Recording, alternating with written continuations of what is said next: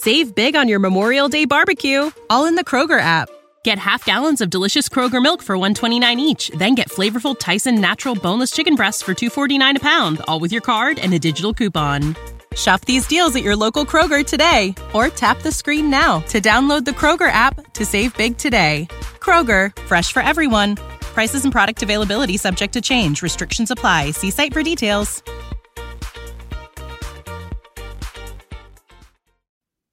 Hello and welcome to The Promised Land, everyone, a show about Manchester United and part of the ninety Min Podcast Network. I'm Scott Saunders, joined by Rob Blanchette. We did a live show just after Man United lost three two at home to Galatasaray earlier this week. They now play Brentford.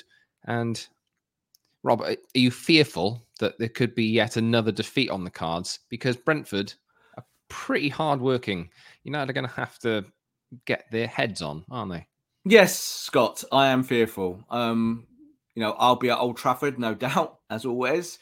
And it does feel like uh, a hiding to nothing because of what this Manchester United team is doing at the moment. And it's difficult, Scott, because we talked about some of the positives and we'll do that again today. But Brentford are exactly the kind of team that you don't want to face in this scenario because they will look at you and they will try and expose you for what you are. So we'll talk through a lot of that today.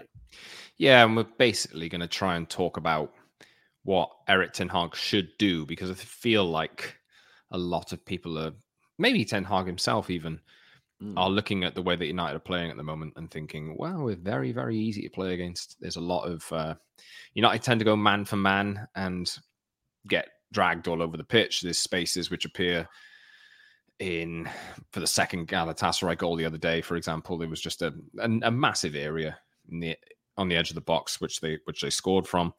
There's obviously errors that are being made. Uh, they play hot potato in possession, which is just not a good thing for a, a team like Man United are. But obviously, Ten Hag is having to manage through injury problems as well. But he's tried this Amrabat at left back thing, and we await what Ten Hag says about Sergio Reguilón uh, in his press conference on Friday afternoon. We're recording before that, so we may have some positive news on him, or negative. Uh, if you listen to this uh, after, after Friday afternoon or Friday evening or something like that before the Brentford game.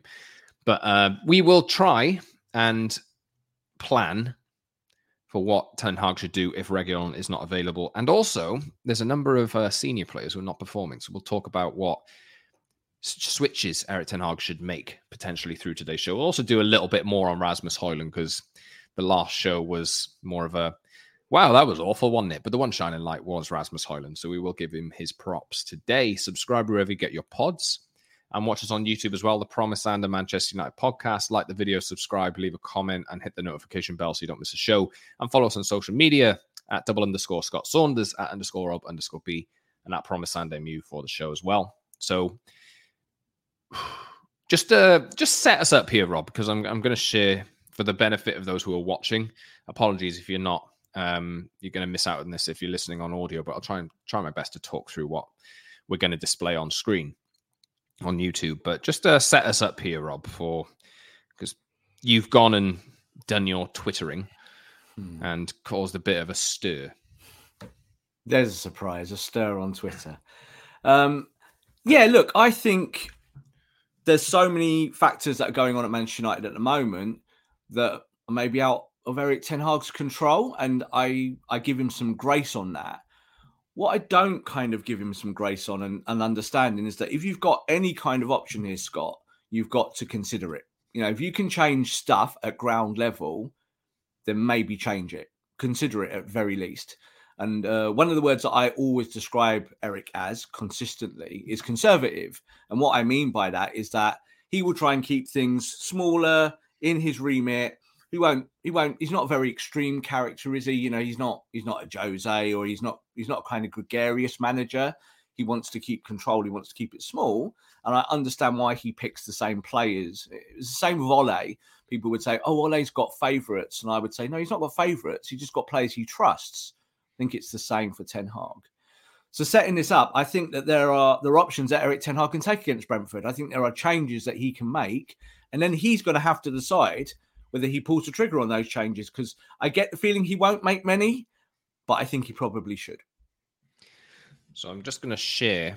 Uh, also, actually, by the way, if you're following us on, on the YouTube channel and you want us to do lives more often, like the other day, uh, mm. please let us know, because we, I think we will have the facility to do it uh, moving forward. Not today, obviously, but uh, let us know. Get involved in the comments as well. Uh, but just to, for the benefit of those on audio, I'll explain here what Rob has, uh, has, has chosen. But Rob, I... I'll put it out there. I don't agree with everything you're saying here. Good. So um, let's let's get this presented. So what we're seeing, Rob did a, a big long tweet um, talking about how the big pros are not cutting the mustard, in a sense, and uh, then came up with his own eleven for the game against Brentford. In a four three three. So just for the benefit of you on audio, if you're listening, Rob's eleven for the game, and this is considering Sergio Reguilón is not fit, right? So yes, Ten Hag yes. might confirm that United are rushing him back today, or that he's fit, and then maybe this conversation is moot in a sense. Uh, but Rob is calling for Altai Bayindir to come in and replace Onana, Dalot, Varane, Harry Maguire, and Johnny Evans at left back to push Amrabat into midfield, along with Hannibal and Mason Mount. Anthony back on the right, Garnacho on the left, and Rasmus Højlund through the middle. And we'll talk about him later on in the show. Mm. Uh, but obviously there, Rob, you're making a number of calls, as in to drop Onana, to take Amrabat into the midfield, which I do agree with, but Johnny Evans at left back at thirty-five is a bit of a concern. There's no Bruno Fernandes in that midfield as the club captain, and no Marcus Rashford either. So what's your thinking here? I'm thinking several things, but I'll try and explain it from back to front, because I think, like, none of us can pretend that, that senior players at the football club, the big players at the football club, are performing. They're not performing. And that's why you're losing football matches. Especially, it's not just losing, Scott. It's the way you're losing. That, I think, is the, is the massive concern for me. So just to kind of talk through the eleven, because there are there are kind of caveats to a lot of this, is why do you pick X, Y, and Z? Well, I would call it resting, not dropping, first and foremost. Yeah, it's very easy to go to make it and say it's a drop and it become a sensational headline. But I think Man United, when you look at the selection that, that Ten Hag makes kind of every week, most of it is very predictable, isn't it? We know the system, we know the players. That is not working at the moment. And we can moan about injuries until we're blue in the face. But one of the things people have said to me at Old Trafford when I talk to fans is the same things. Well, even if all these players who are injured are fit, would he change it? I think that's a really key question, because if you've got other players, you've got to use them, haven't you? You know, we know Mason Mount, he's brought him straight back in. So let's just look at the back to the front. We'll talk with Onana's first, yeah, if we go with that. I think the whole thing with Onana is I still actually have faith in Onana. I still think long-term, I think it's way too early to be overly worried about whether he can do the job. We talked about David De Gea, didn't we, in the last show, and about De Gea's year one, and how there's a mirror here. And I do think that when when things are so bad in front of Onana, Scott, it's difficult to blame him. However, we can blame him, can't we, for like bad back passes out, for bad saves, for going to ground and all of those things. You've just bought a goalkeeper that was a first choice last year and played something like thirty-five first team games in the Turkish league. If you didn't have any intention to play him, Scott, then why did you buy him? That's back a big up. question. Back up, but Scott, you're going to play him for five weeks during the African Cup of Nations, right? So he, you... this is not confirmed yet. What's not confirmed? Onana's uh, reintegration into that team. Oh, he, but he's Onana's already said that he's going to play for them. I think he's already he has already uh, said that. Yeah, I haven't seen that. He did he did a tweet earlier on saying, you know, he didn't he wasn't playing for his country for certain reasons, and now he's really happy to be back in the fold. So I think Onana will almost certainly be going to the Africa Cup of Nations. We'll see though, as you said, that could change. But if you're going to do that, that's why you bought this lad for four million quid as cover for those five weeks. Wouldn't it be good to give him some minutes now while Onana's struggling? So I think that's why you have to do it. I don't think that uh, Bayindir is better than Onana, because, again, that's subjective. I think Onana's the better goalkeeper.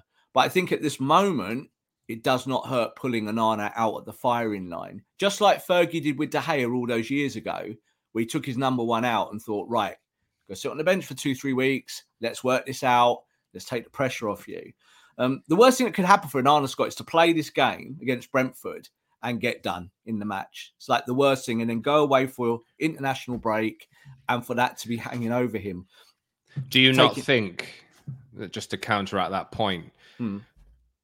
I, I don't think the De Gea uh, comparison is relevant, because I think they're both at different stages of their career. Onana's yeah. like mid peak, starting to end at the peak years of his career. David De Gea was twenty.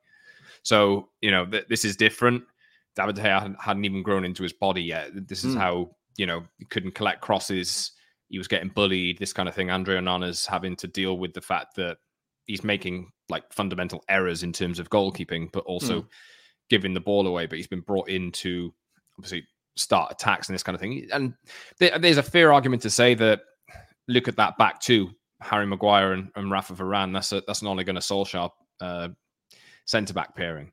With Dalot mm. as well, that's Ollie. So Lisandro Martinez, I think, is really important to the build-up play, and they don't have him.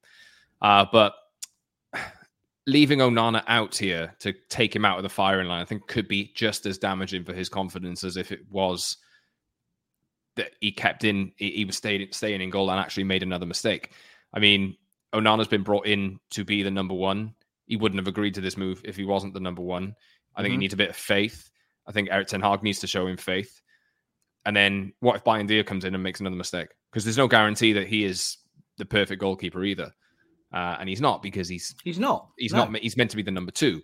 Mm. And I think he came in on those terms as well. So for me, I don't think you can drop Onana personally. And I probably wouldn't do it either. But he, I think he's got to play through this personally, Onana. And I think you're damaging probably the... his his ego and his confidence even more by taking him out of the firing line, and you're going into an international break as well. So it's not a case of giving him a break, because he's going to have two weeks of a break anyway. Look, I, I completely actually agree with you in complete context of what you're saying, one hundred percent. I think what I'm talking about as well is senior players failing, and how do you react to senior players failing?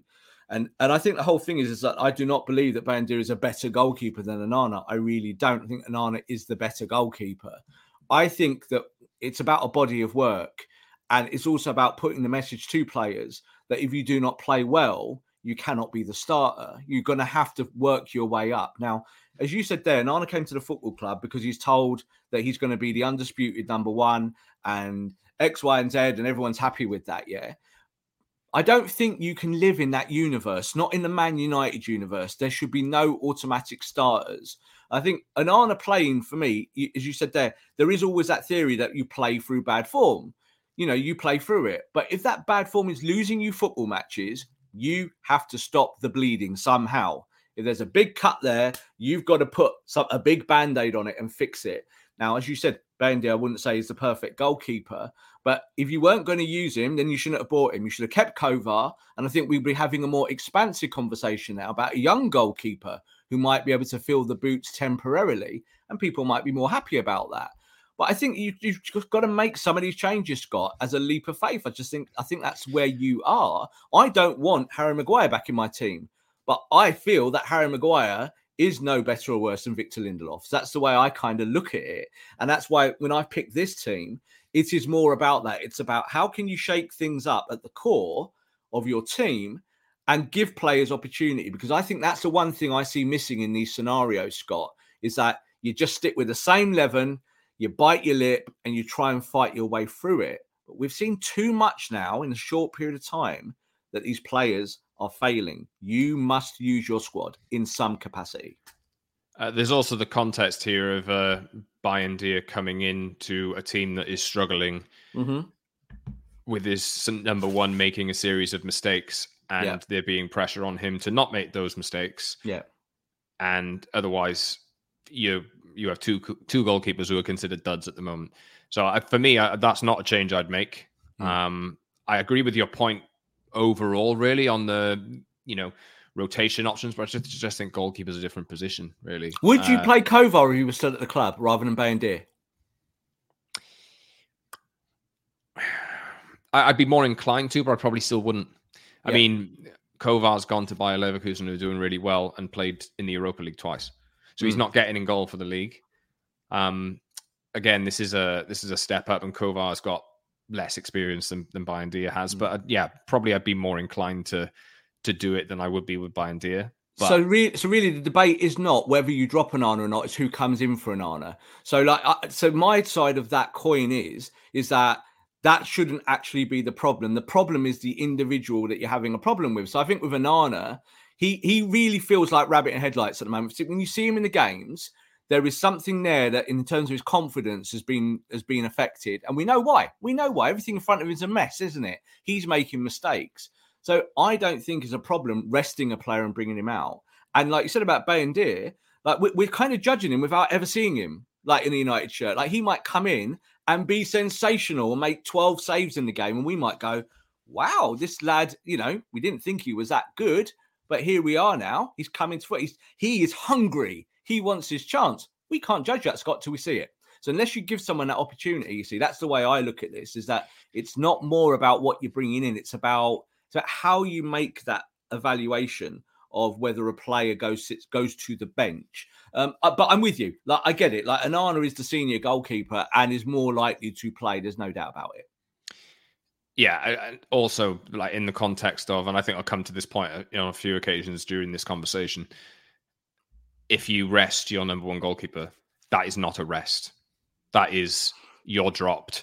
Eric Ten Hag falls out with Andre Onana. That you yeah. know, you know, you've seen with Sancho. He kept him out of the team. Mm. And look, we're um, over a month since, and this situation is not resolved. That's a breaking of trust and confidence. You know, the media will have a field day with that. So, yeah, I mean, let us know in the comments. Uh, should yeah. this be the time that Andre Onana is uh, substituted out? He's had ten games in goal and was the Champions League final goalkeeper last season. Yeah. And uh, already out of the team. Anyway, let's go back. Let's go back for Rob. Yeah, uh, you've gone Dalot, Varane, Maguire, and Johnny Evans at left back. I think that's the curious one here. Mm-hmm. Um, I'll explain what I would do. This is this is pending uh, confirmation on Reguilón. By the way, I mean if if Reguilón can play, I think bo- both Rob and I here will say that he should play. And in that case, I'd probably stick with the back three that you've got plus Reguilón. Yeah, at left back. If Reguilón isn't fit, I'd probably switch Dalot to left back and Lindelof in at right back, because mm-hmm. I think it's crucial, really, that Amrabat goes to midfield. But uh, give your explanation here. Yeah, the reason why I've done this and kind of put this forward, as you said, is it is dependent on Reguilón's fitness. Um, we will know very, we will know more very soon about Reguilón. People were saying, oh, but wasn't he sick? No, he actually had an injury as well. He had a hamstring problem. And that's, you know, we were initially told that that that might not clear up until after the international break. So that's why I kind of did this team like this. But uh, I got hundreds of responses on Twitter about this back four and mainly about Johnny Evans and people saying, well, Johnny Evans can't play left back. Johnny Evans has played left back in his career. He has played it before. He's also but thirty-five. A, but but he's older, of course. He's thirty-five. And I understand the concerns about fitness. And I think I was one that actually put that forward about, can you do a whole game there? But it's more about how Man United are setting up, Scott, than just a very basic four one four one on a bit of paper. Because on paper, yeah, I get what people are saying. And it was quite interesting because when people were responding to the tweet, they clearly were only looking at the team and not actually reading what I'd written about the team, because I think that has, that context is more important here. I think with Johnny Evans, when Man United are going in transition from a three at the back, that's where it tends to be now with, with Ten Hag, and finding that those players shift across, allowing someone to go forward, play inverted into midfield or down the wing. I think when you look at the balance with United, it's been all wrong. Yeah, so Amrabat's played that role and gone into midfield, and I think that actually has worked. What hasn't worked is what happens behind Amrabat. So Amrabat has not really been able to cover the defensive positions because as a midfielder, what's he doing, Scott? He's stepping out, isn't he, to go and meet people. He's a combative, aggressive player. I think if you played that back four, Evans, Maguire, Varane and Dalot, there, again, for me, are issues with certain players. So I look at Viktor Lindelof and I think Viktor Lindelof is a massive problem. And I think it's a sliding scale with United fans. Like some believe that and some just don't.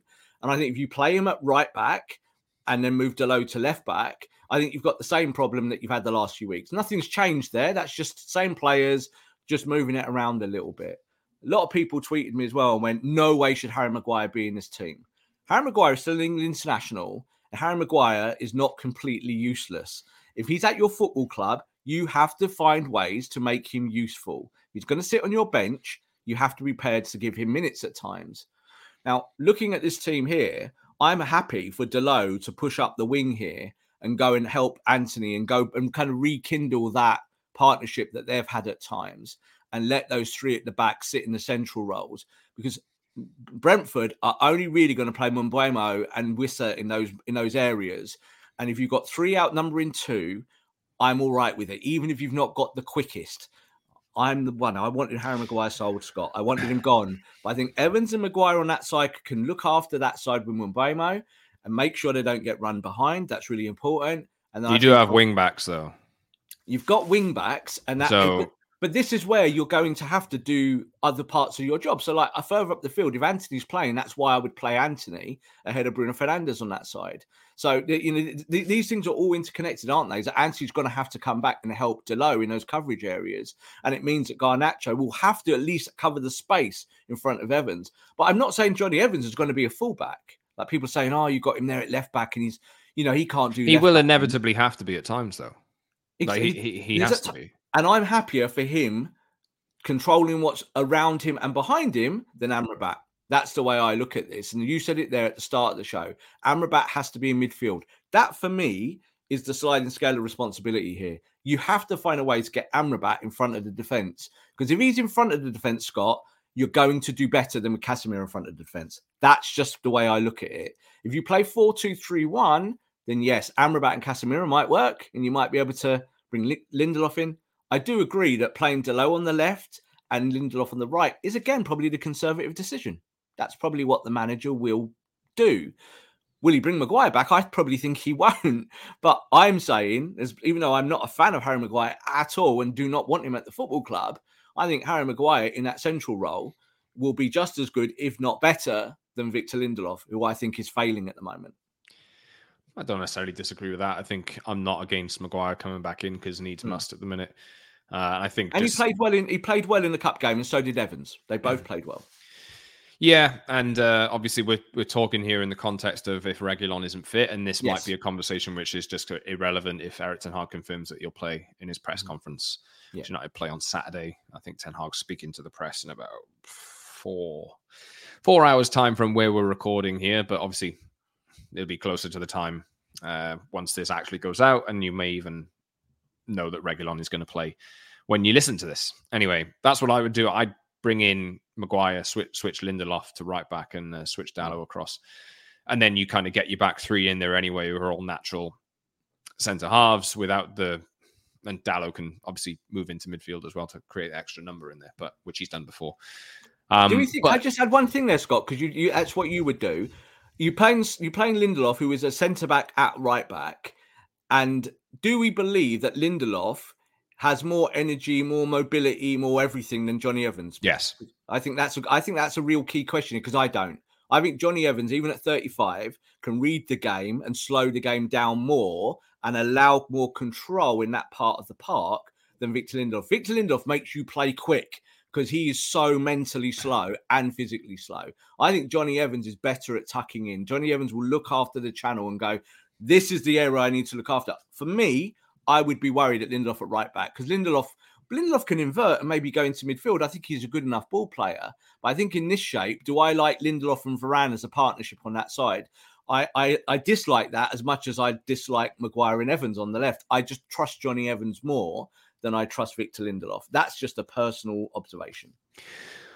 Anyway, let us know. Back four, maybe Reguilón's back. But anyway, we yes, we talked about Amrabat mm. being back in midfield. I think we both agree on that, Rob. I, we've tried this, uh, and he he might still try this. He might play Amrabat at left back again. Yeah. But obviously, Amrabat was, I don't want to say at fault for two goals the other day, but like obviously he was the one that lofted the ball forward for the for the winning goal for Galatasaray. Mm. Because his passing options were limited, I'd like admittedly. Exactly. Um, and he but... got dragged out of position as well. Like when he's going to the player, uh, that's a typical mistake that someone who doesn't play the position all the week, every week does, you know, because they're just trying to be aggressive. But yeah, um, Amrabat for me, you bought him in to be a midfielder to, to keep the solidity in there, to keep it ticking over. And I think what you're seeing is at the minute, you're trying to compensate for a position that is, um, United are admittedly struggling in with three left backs out injured. Uh, but the midfield is so open at the moment that I feel like you need Amrabat in there from the yeah. beginning. If you want Onana to have an option direct through the lines to, or even to someone to collect the ball from him, probably Amrabat's your best bet for that. Remember in this, in this, uh, or not in this fixture, but against Brentford last season, they tried it with Christian Eriksen and he got eaten up. And mm. I think Amrabat would probably be a little bit more composed and a little bit better if United did want to have that option uh, through the middle. And Amrabat obviously offers the extra security in there, offers extra legs, offers probably better progressive passing from that position. And I think that the time might have come now. You could even try this and probably be safe in the knowledge by the time the international break is over, you do have a left back back. So I feel like if you can plaster over it for one game and get Amrabat in the midfield as soon as you can. Stop the bleeding. Is, yeah, just I think that's the most important thing. But just a word on him before we move on.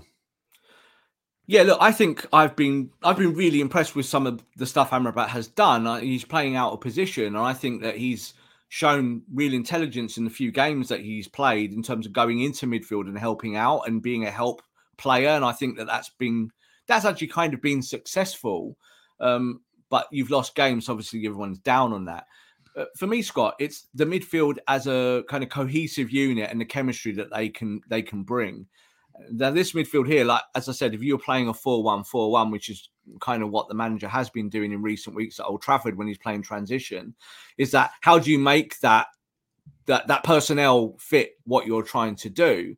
This system with these players could very easily be four three three in a blink of an eye. You could do that. It could also be four two three one in a blink of an eye. You just drop Mount a little bit deeper and then you've kind of got you going back. You could then play the four one five press that you were doing last season.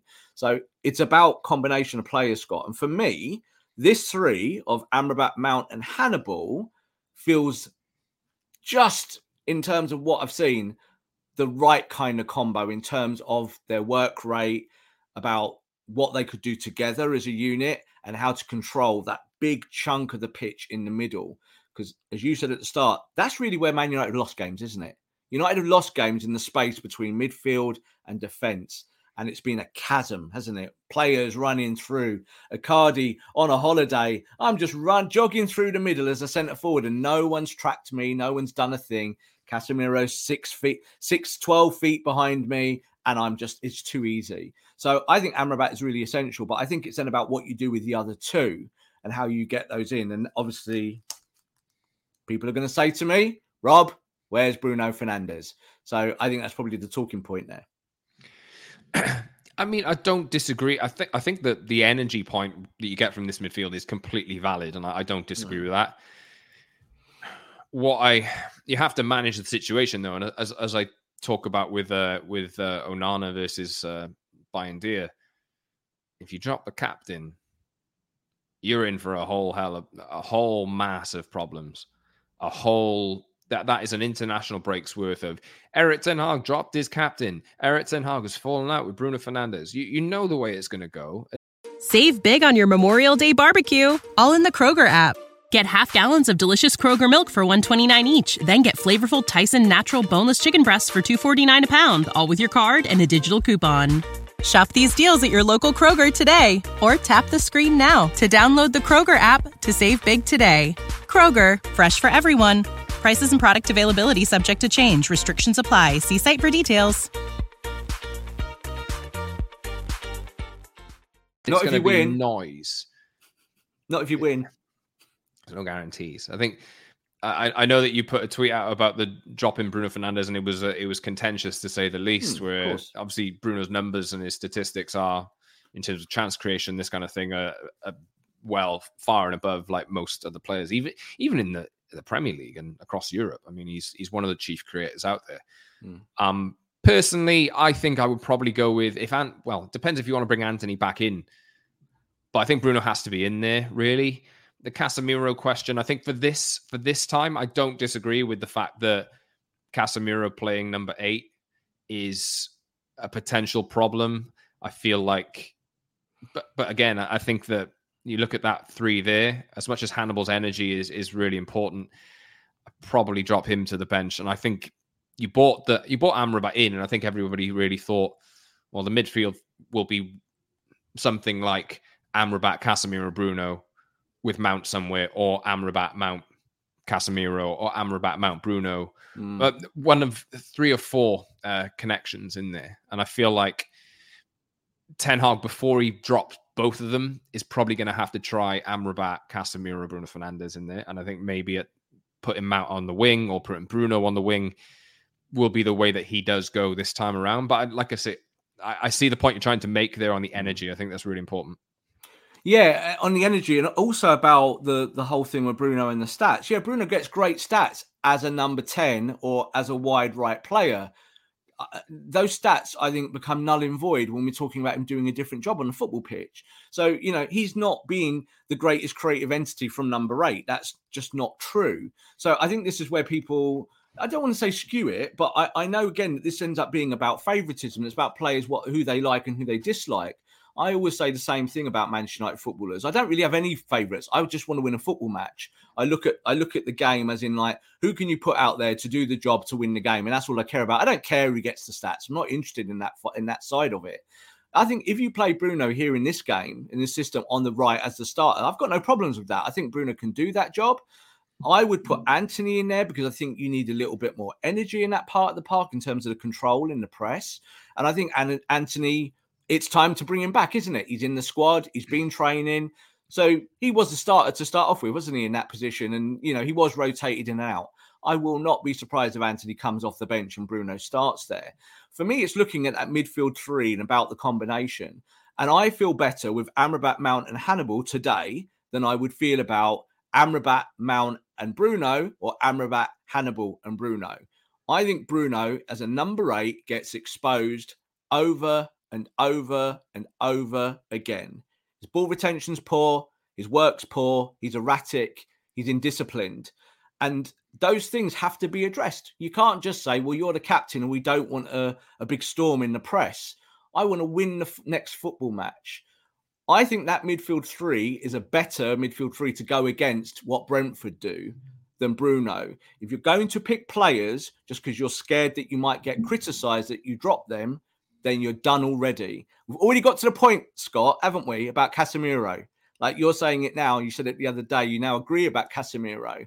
I think this has been a four to six week issue that we're now getting to a point where, like, we might have to drop this guy because he can't run in those areas at the moment. But he's on a lot of money and he's a star, isn't he? He's won Champions League medals. Well, I, I think you have to call it on the football and the tactics. And I, and I look at this and I think that's where Bruno, you're right, it'd be a massive story, wouldn't it? Like, Twitter would explode. But if you win the game, it doesn't matter. If you put a team out there that wins, and sometimes you've got to gamble on these things. And I think with Bruno, he's as culpable as any of the senior players, I think, at the moment in terms of his form, that he can do the number eight. He's just not very good at it. So, like, why do it? You know, play the, him on the, the right. Well, the alternative here is, I, I know that this is, and this is something I've I've said this week, even, I think Ten Hag is trying to play a system that probably doesn't really have the right fits for. Mm-hmm. So okay. in that in that case, I mean, is it worth potentially compromising what you're trying to do in order to retain a bit of solidity in there and say Amrabat and Casemiro as a two? Mm. With Bruno in front of them, like, it maybe is that a little bit more, you know, do you get a bit more solidity out of that? And isn't isn't the most important thing keeping a clean sheet to start with, so you can you, you have something to build off? Totally. Look, if you're going to go into this game thinking we are playing four two three one, I completely admit that you're probably playing Casemiro and Amrabat there. Now, it might turn out that Amrabat ends up starting as, as a left back. I would be more shocked if Ten Hag changes it, but less shocked if he just goes with what he's been doing, because that's the kind of manager he is. But for me, the reason why I put this team out there is that what you've been doing the last six to eight weeks has not worked. It hasn't. It's worked in pieces, but there are big chunks of the game that are being bypassed here. And you cannot do that to just pick players that are your ones that have got the stats from last year and this player's got this stat. And that's like, you can't do it like that. You have to look at it game to game, I think. And I think Man United have failed in that aspect because they've got injuries And, you know, as someone said to me at Old Trafford, plenty of people said, even if these players weren't injured, would they actually even feature? Would they even play? So that midfield for me is young and hungry and has more control and definitely would get the ball in the deck more and get the ball to those front three in a more fluid way. Yeah, Bruno Fernandes, absolutely the best passer of the ball we've got in that final aspect of the game. But he's not the best passer of the ball from the centre of the park. If anyone tells me that, they're not watching Man United. That is not, that's not what we see every week with Bruno. When he, the deeper Bruno is, the less Bruno becomes. And I think when you're forcing him to play, like he's been playing in, in a double pivot at times, Scott. He's been playing as a six. And I've been like, he's got no out ball from the six. He gets the ball and it's just chip into channels. And there's no, there's no, there's no expansiveness there. He can't do what Amrabat does. And he certainly can't do what Cam- Casemiro does. But then you're asking players to do things that, that they're not very good at when you have actually got options to change it. Well, I personally looked at the Galatasaray game the other night and thought it wasn't only Bruno Fernandes who was doing that. That yeah, that ball over the top. Mason Mount did it a number of times and he's been actually praised for his performance. I'm not I'm not saying he played well, nobody yeah. played well the other day apart from Højlund, really. But, you know, I, I feel like Ten Hag, maybe this midfield, you pr- you'd probably be more inclined to do it, in my opinion, if United were in a- actually a decent mm. patch of form. But I think the way that United are now, the pressure that he's under, I think if you're going to compromise something, you probably have to compromise the style of play. It, it, like United played Brentford last season at Brentford, lost four nil, and Eric mm. Ten Hag made a change. They they became more conservative throughout the rest of the season. The, co- the focus was keeping clean sheets. They kept the most clean sheets in the Premier League last season. Probably yeah. because, and I think Eric Ten Hag is trying to transition his style of play to a bit more of a, along the lines of what he would like United to do long-term, but I just don't think he has the personnel yet. And I feel like the okay. longer Ten Hag tries to persist with this, unless he changes something and makes it, puts more focus on security and keeping clean sheets. If he continues trying to play the way that he's playing at the expense of uh, senior players as well, I think he's on a, a very slippery slope. And well, we'll see. We'll see which way he goes. But I, I agree with you. I don't think this the way he's trying to play works. I think it's, like I said, hot potato. It's hot potato. It's hot potato. It's kick the ball forward as fast as you can. Try and beat teams on the transition. But United just don't control matches. And I feel like they need more security in there. They do need more security. But I think you really... I, I think the thing is when we talk about style and what managers always want to do... It's always with best laid plans. Like he's watching all of this on the training ground. I don't think for one moment, Scott, he's thinking that this is just about risk and reward. I don't think he's thinking, well, we'll give it a go and we'll see what happens. He's convinced from the data and the players that he's got that these players can do it. You just said there about Mount and Bruno, and I want to I want to really highlight this. Who, when we're looking at two midfielders doing the same thing or doing the same problem, are you looking at the senior player or are you looking at the other player? And for me, he takes his lead from Bruno. So Bruno is doing that. Mount's going to follow the lead. That's just the way it is. So well, Mount, Mount was criticised heavily at Chelsea for not being good enough in retention. Yeah, like, I, but, I, I get that. Yeah, yeah. And, and I think it's about a position. Like Mount as well is learning the position as an eight, isn't he? Like we all said that he wants to be an eight, but he's not really an eight yet. He's getting there. But I think he's going to be more of a number eight than Bruno Fernandes ever will be just because of the way he works. So it is difficult because you're right. You need to be able to almost... You don't want to sacrifice creativity to to get a clean sheet. But do you know what? Getting a clean sheet is the most important thing. That's where it starts. You know, you ha- you've got to have that solid back five that kind of know what they're doing in front of a goalkeeper because we haven't got that. And it's, I think a lot of times because the midfield is fractured. We're constantly, like you called it, hot potato. These players should not be playing hot potato, Scott. Like they are on two, three hundred thousand pound a week.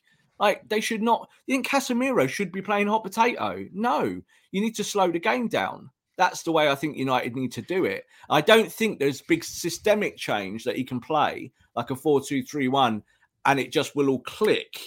I think he will probably try these systems and keep trying to uh, push on through it and find a way between six and eight to support the forwards. And like one thing we've not even said here, of course, on this team yet, is Marcus Rashford's not in it.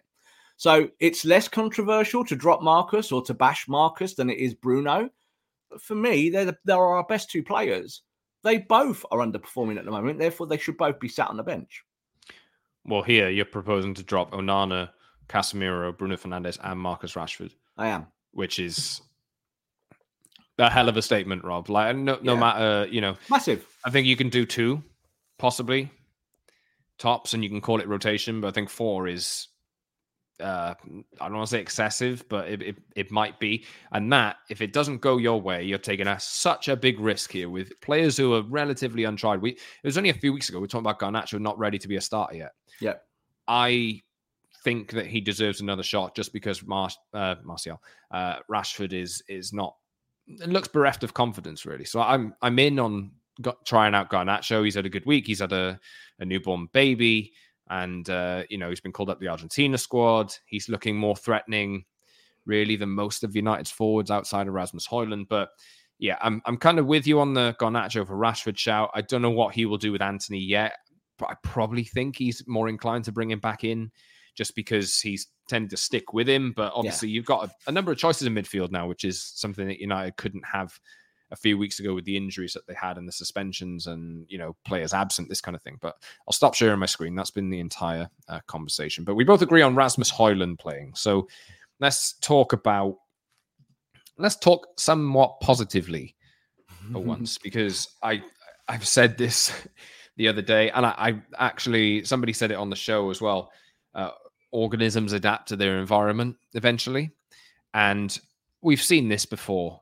Remember when Bruno Fernandes joined? He's probably been one of the players, really, that has managed to prolong his mm. output and his positives the longest from every player that United have signed. What you tend to see is United sign a player, they have a good immediate impact, they eventually fall into the the habits of everybody else and then just become usurped in whatever mediocrity is around United at that point, and players just inevitably suffer and become a shell of their former selves. But at least Rasmus Højlund at the moment is looking positive. I will yeah. say here that Rasmus Højlund's first goal against Galatasaray came from a counter-attack. Rasmus Højlund's second goal against Galatasaray came from a mistake where he ran from his own half. Yeah, United still will have a problem in... They still have a problem in build-up. We, we know that. That's so obvious. And you need to bring Højlund into the game, create chances for him if he's going to get those tap-ins. But what we have seen is that Højlund is a player that can thrive on chaos. Definitely, and I think he gives you a little bit of X factor in those parts of the park. We might have to look, Scott. I know you were sharing your screen there. We just saw Mason Mount was trending, so I'm a bit worried about that. Is then I don't know what that's about, but we'll we'll, we'll see. While we're going live, that might, might sound like he might be injured or something like that. I'm not quite sure. We'll, we'll have to look into it. But I think with Rasmus Højlund, I, I think you made some really good points from the last game and about his style of play. Is that? That it's it's about building that chemistry for him around him. So that I think is the biggest. That's the biggest point to play both Marcus and Bruno is that if long term Marcus and Bruno are your guys, then really you want them to build some chemistry, don't you, with the centre forward? I think the issue has been is is is not that as it stands. The issue has been all the holes in Man United's team. So I would not be surprised to see that. The game starts again with Højlund at the top and Marcus left and Bruno right. I think that's an easy choice.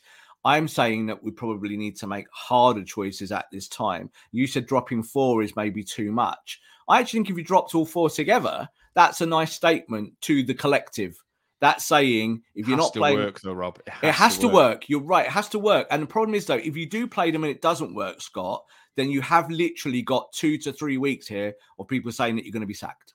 Because if he does the same thing and it doesn't work, people will say he's lost a dressing room. People will say your senior players are not playing for you. You've lost a game against Brentford at home. So that's the risk here. And I actually think the reward is that if he does make changes and it works and you win the game, and even with those changes, I would want us to win that game against Brentford.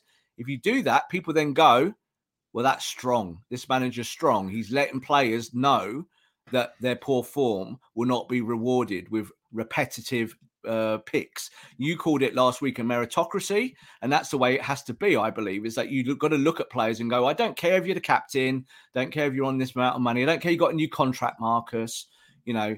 And I do find, Scott, it's a scale again, like Marcus, really easy to bash, gets hugely bashed. Other players, like Casemiro as well, called it the other day, the Casemiro stands. It's like Ronaldo. You can't you can't criticize them just because of all those medals.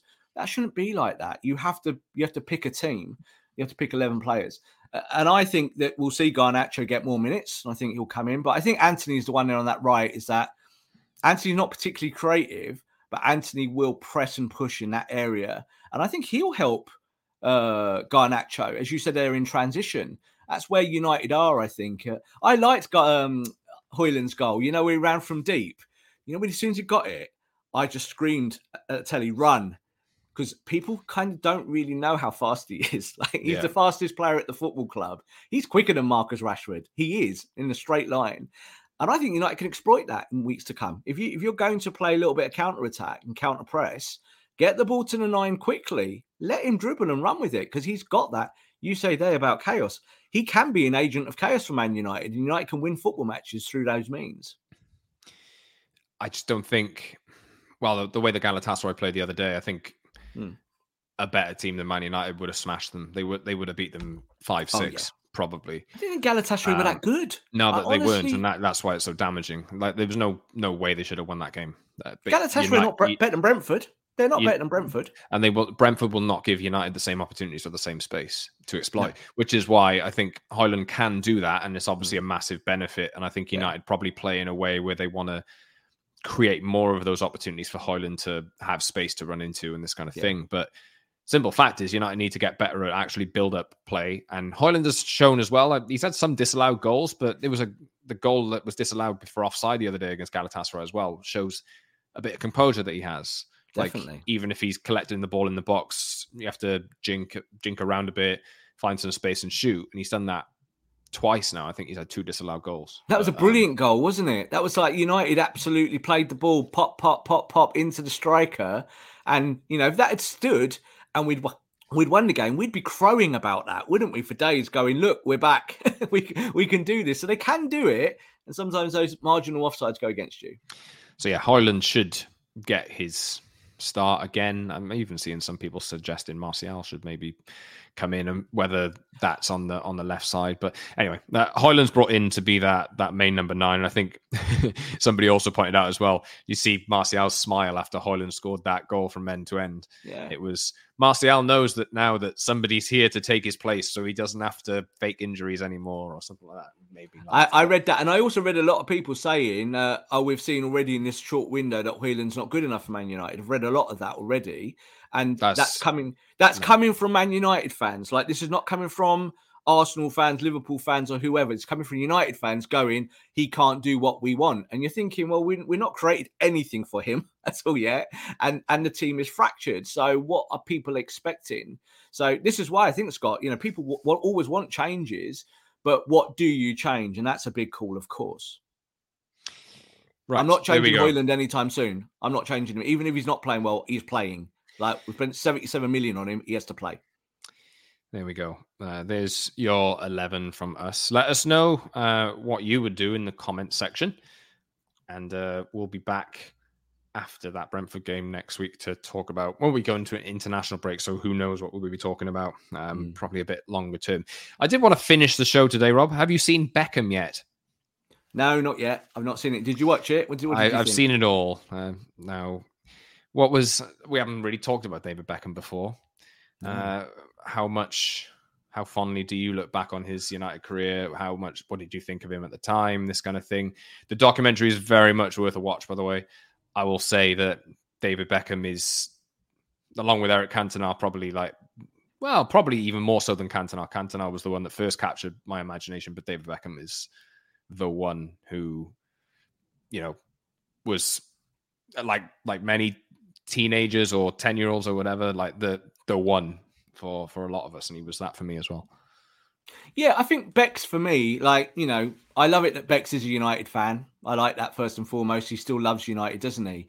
And I think in that period post nineteen ninety-nine for those few years, like there was no one bigger in the world than David Beckham in many ways. The ironic thing about it, Scott, was that he wasn't always first choice. He wasn't, not in Fergie's eyes. Fergie's would change things quite a bit, and Bex would play on the right, Bex would play in midfield. Sometimes Bex would sit on the bench. Do you know what? When he sat on the bench, no one really said a thing about it. Oh, uh, Rob, no, uh, no, no. Listen, no, I'm, gonna, no, I'm going there. No. I'm going there. I'm going there.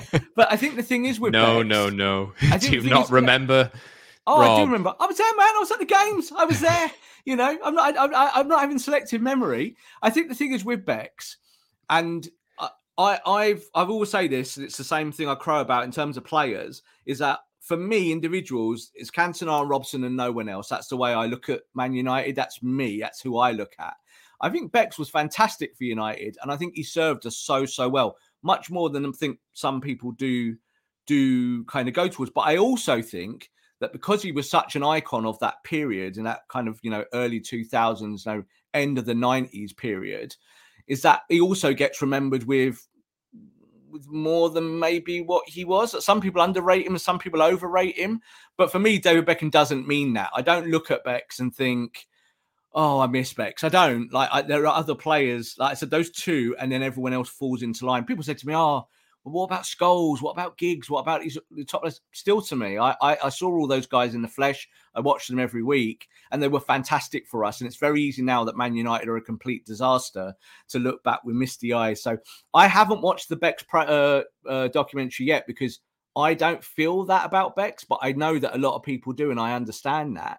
Um, he was an icon, wasn't he? You know, the, you know, the thing I really remember, Scott, is the England goal that got United, that got England in into. Just so Euros. Happens to be that was twenty-one years ago today.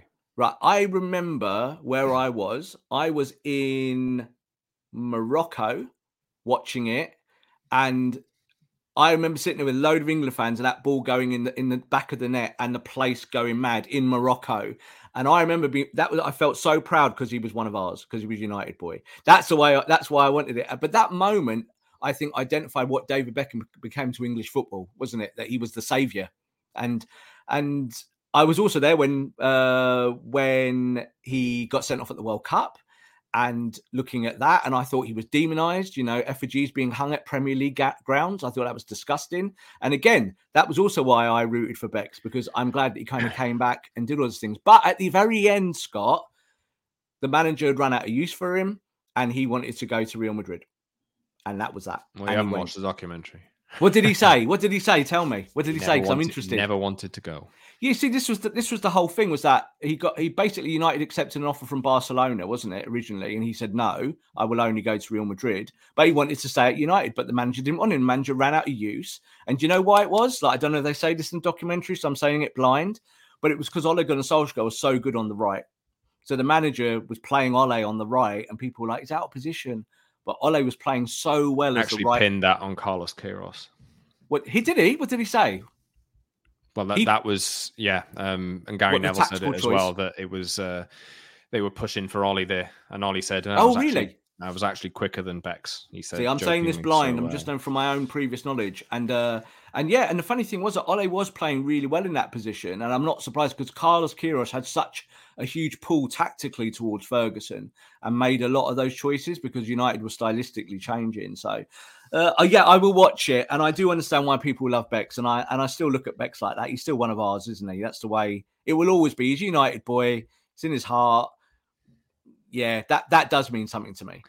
So many, uh, you've mentioned some people think that he's overrated, some underrated. I'm very much mm. in the underrated camp. His his yeah. profile goes before him for what he was as a footballer. He had so many incredible moments for United and for England.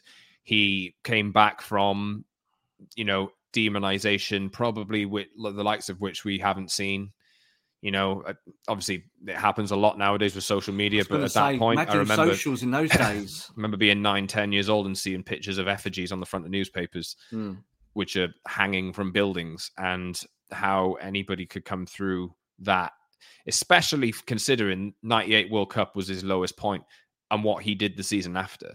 Yeah, you know, and it wasn't that even is... that bad at the World Cup. It was just a silly thing, but he got so it didn't attacked. Help. Glenn Hoddle uh, pinned the blame on, on Beckham after that, and he said, "Yeah, well, he, he got a red card and it cost us the game," and obviously that didn't help. It's the way English fans saw it, but yeah, um, for me, David Beckham, one of my heroes, and best crosser uh, of the ball I've ever seen. Mm-hmm. James Ward-Prowse, Rob, second. No, Beck, honestly, the way Bex would cross the ball, that was always just, do you know what? I was at a Soccer Aid game not so long ago, and he was taking corners, yeah, going back a couple of years ago, and he still crossed the ball better than anyone I've ever seen, even at this age. He's like swinging the ball and the ball arcing in. That there was nothing better, Scott, in the old days of Gary Neville overlapping, stopping the ball, pulling it back, and Bex being in that position to just swing it in. And it's an underrated skill. He was the best in the world at that. I really do think that. And he was a better passer of the ball than anyone gave him credit. Um, and I'm, I'm surprised he didn't develop into a central midfield. That's what we always believed, that Bex would come inside. Played the Champions League final in, in the centre, didn't he? In ninety-nine, mm-hmm. we moved into the centre and we were all horrified. We were like, we need him on the right. but uh, but he played central because of Fergie's choice. Um, and never became really that that central fulcrum, did he? He kind of did. He played for England there at times, didn't he? Um, but in his club career, you know, just was always that right-sided, the last of the right-sided midfielders. You know, like now we play four two three one and we play wide forwards. He was like the last of that midfield, you know, four four two. Somebody played on the right and was just so effective. The profile of what... Well, he, he probably did play in central midfield towards the end of his career for, for P S G and, and this kind of thing, but that, that's Milan. In the, the late stages in Milan. Mm. Um, but yeah, for me, got all the kind of tools that you look at in a modern player now. I think he'd probably thrive on the right side of a midfield, at right wing back, this kind of thing. He'd probably be that kind of uh, that kind of player. But yeah, if you haven't checked it out, it came out earlier this week. I will uh, definitely watch it. It was It's a good four-parter. Uh, and his work rate was underrated. He was a real worker. But I think all those United boys of that period were just work monsters. They just, they never stopped moving. They never put their heads down. They were never beaten. They were a real team that were never beaten, Scott.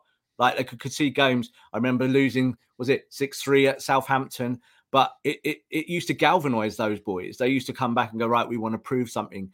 Our lot now, they could do with a teaspoon of that, couldn't they? Maybe they should watch it before the Brentford game. Anyway, uh, Brentford visit United on Saturday, and we'll be back to dissect it next week. Rob will be at the game tomorrow as well, but we're going into an international break after that, so United need to win. They, Can't they believe I'll be there. Just... uh, but that, that's it from us. Uh, subscribe to the channel wherever you get your pods, and watch us on YouTube as well, The Promised Land of Manchester United podcast. Like the video, subscribe, leave a comment on anything. Tell us your eleven for, for the Brentford game. Please do. Uh, hit the notification bell as well so you don't miss a show. And let us know if you'd like us to do more live shows as well. Follow us on social media too, at double underscore Scott Saunders, at underscore Rob underscore B, and at Promised Land M U for the show as well. Rob, thank you very much for another show. Everyone, see you soon. Fingers crossed United can get three points because they bloody need them. Anyway, see you soon. Thanks for listening, and bye. Save big on your Memorial Day barbecue, all in the Kroger app. Get half gallons of delicious Kroger milk for one dollar and twenty-nine cents each. Then get flavorful Tyson Natural Boneless Chicken Breasts for two dollars and forty-nine cents a pound, all with your card and a digital coupon. Shop these deals at your local Kroger today, or tap the screen now to download the Kroger app to save big today. Kroger, fresh for everyone. Prices and product availability subject to change. Restrictions apply. See site for details.